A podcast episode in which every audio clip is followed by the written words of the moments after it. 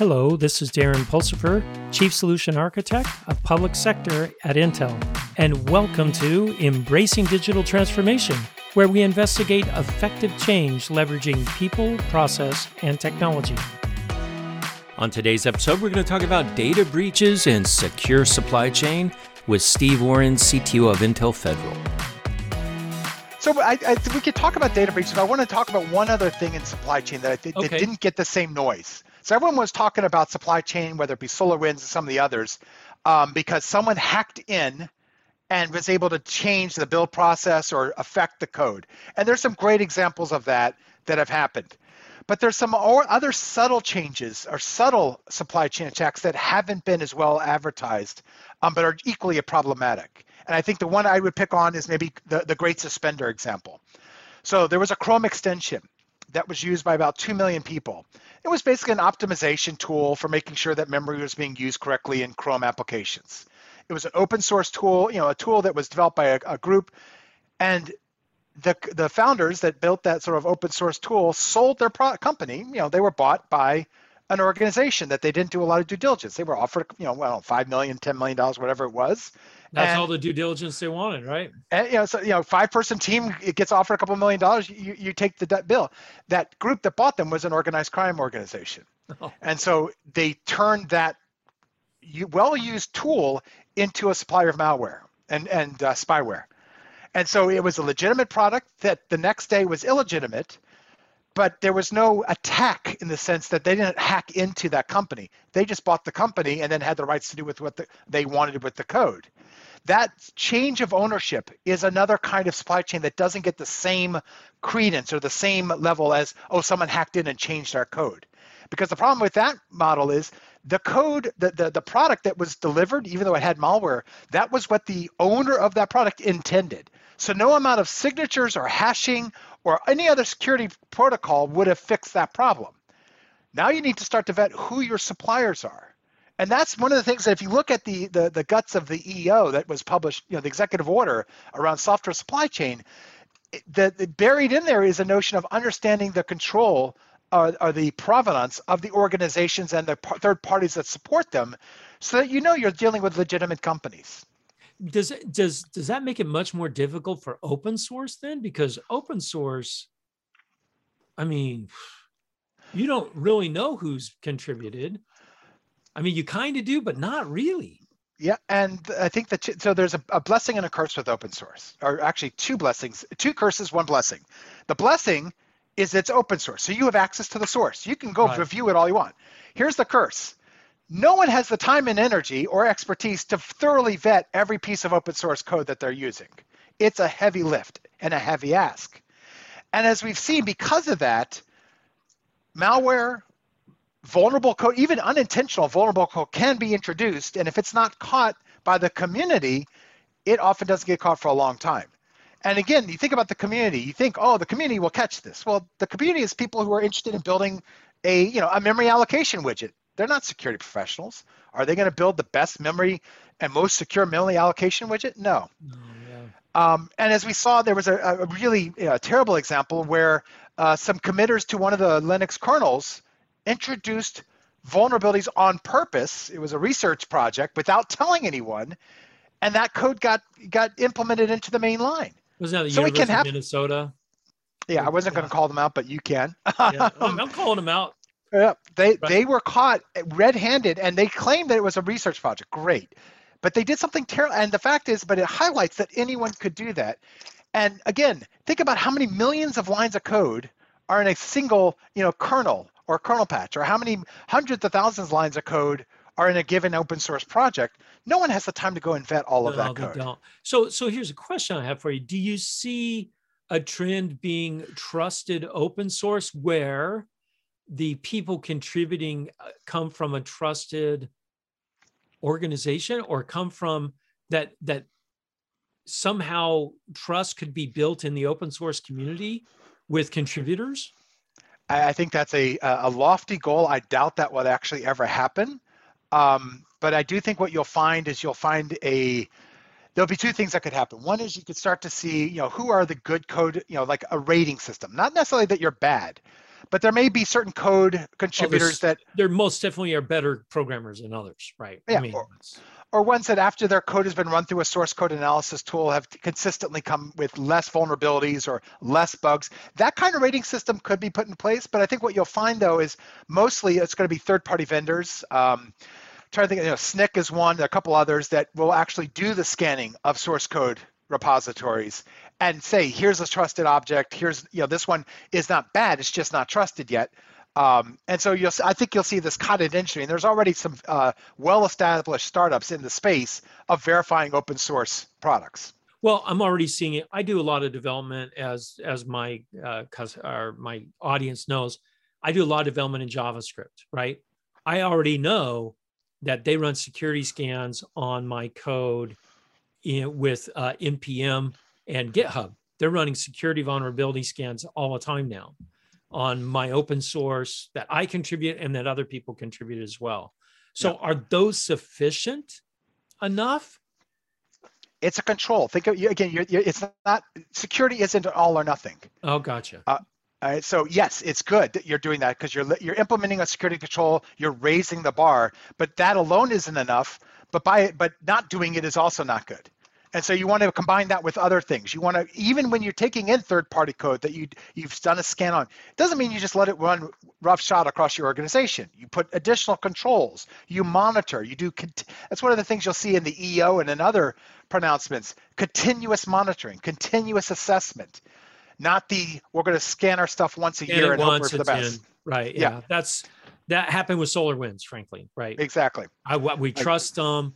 They came in. They didn't know they had malware in their software for a year and a half or however long it was. Exactly. Gotcha. Okay. So let's, all right, let's, let's talk data breach. Let's talk data breach. Data breach continues to be a problem. Uh, the number I saw for uh, 2020 was something like seven trillion dollars, if I've got my numbers right um, some some ridiculous number. I can I can look it up in a minute, but we're seeing data breaches continue to be a problem and a, a large scale, and whether that be uh, examples like McDonald's most recently, where customer and partner data and internal data was compromised, to um, to ones that are sort of uh, international in scale, we are seeing this continue to be a problem. And so the the challenge here is, what do we do about it? Well, not one, number one, we need better security tools on our our, our uh, data and our infrastructure to protect us from the attack that led to the data breach. But the other is, this is where having encryption in place so that your data, even when accessed, is encrypted. And the idea is around default deny so that once you get through the front door, you're not into an open, you know, as they say, the eggshell approach. You want hard-boiled eggs. Um, sorry, yes, 1.8 trillion is the dollar of the data breaches, and 7.8 billion data records is what the current numbers for 2020 are.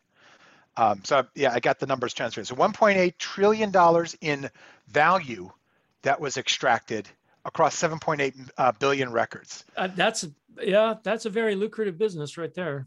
Exactly, and that's just in the data breach side of it, not denial of service or other right. aspects of it. So, um, so in, you you said the first line of defense encryption right? Yeah.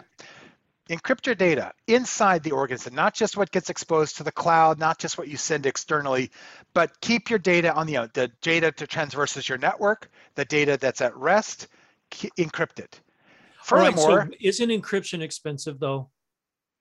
You'd think, and yes, encryption has a cost, but on modern hardware, there's built-in acceleration that obviates that that penalty. So now you can turn encryption on everywhere across your organization without that performance impact because your hardware has built-in acceleration by design for free when you buy the hardware. And 90% of the software ecosystem of commercial software and much of the open source by design and by default will take advantage of it. Got it. So, so, no one should be able to say, "Oh, I can't you turn on encryption because it's too expensive." That that that excuse is long gone. Okay, that's good because I use that excuse.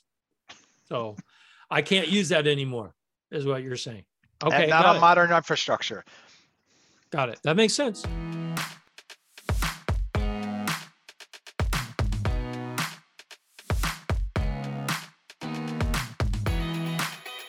Then there's uh, the, the other part is, is is enclaving. So what I mean by enclave is segmentation.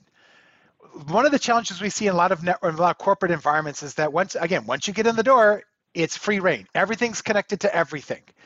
There's been a push lately to to take dev and move it into its own network, and I think that's a start, but that's the tip of the iceberg.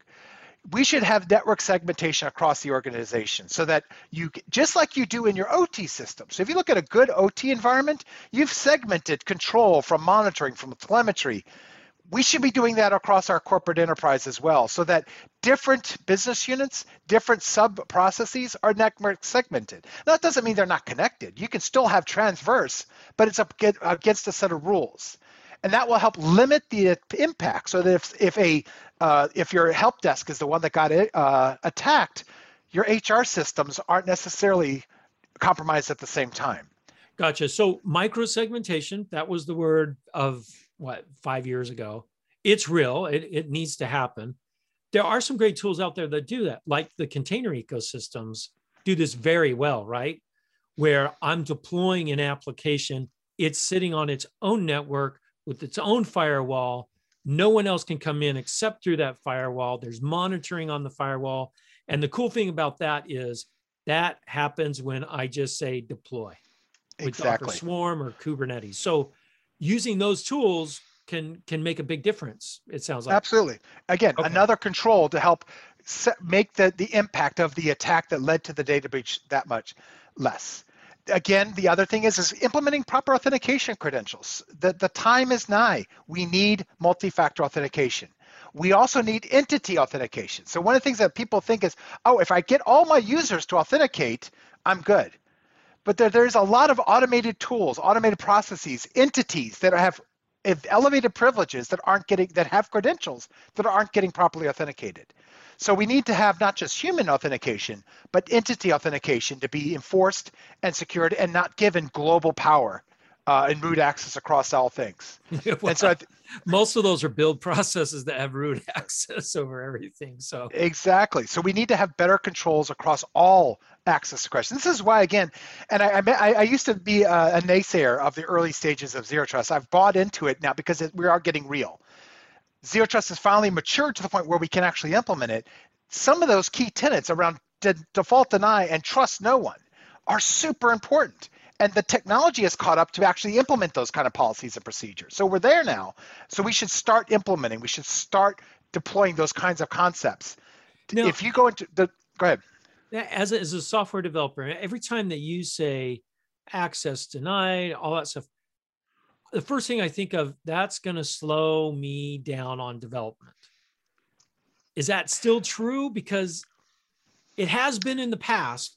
Every time I need to I need to download a new um, a new package from a, a, vendor. I have to open up the firewall. I've got to go through this whole process.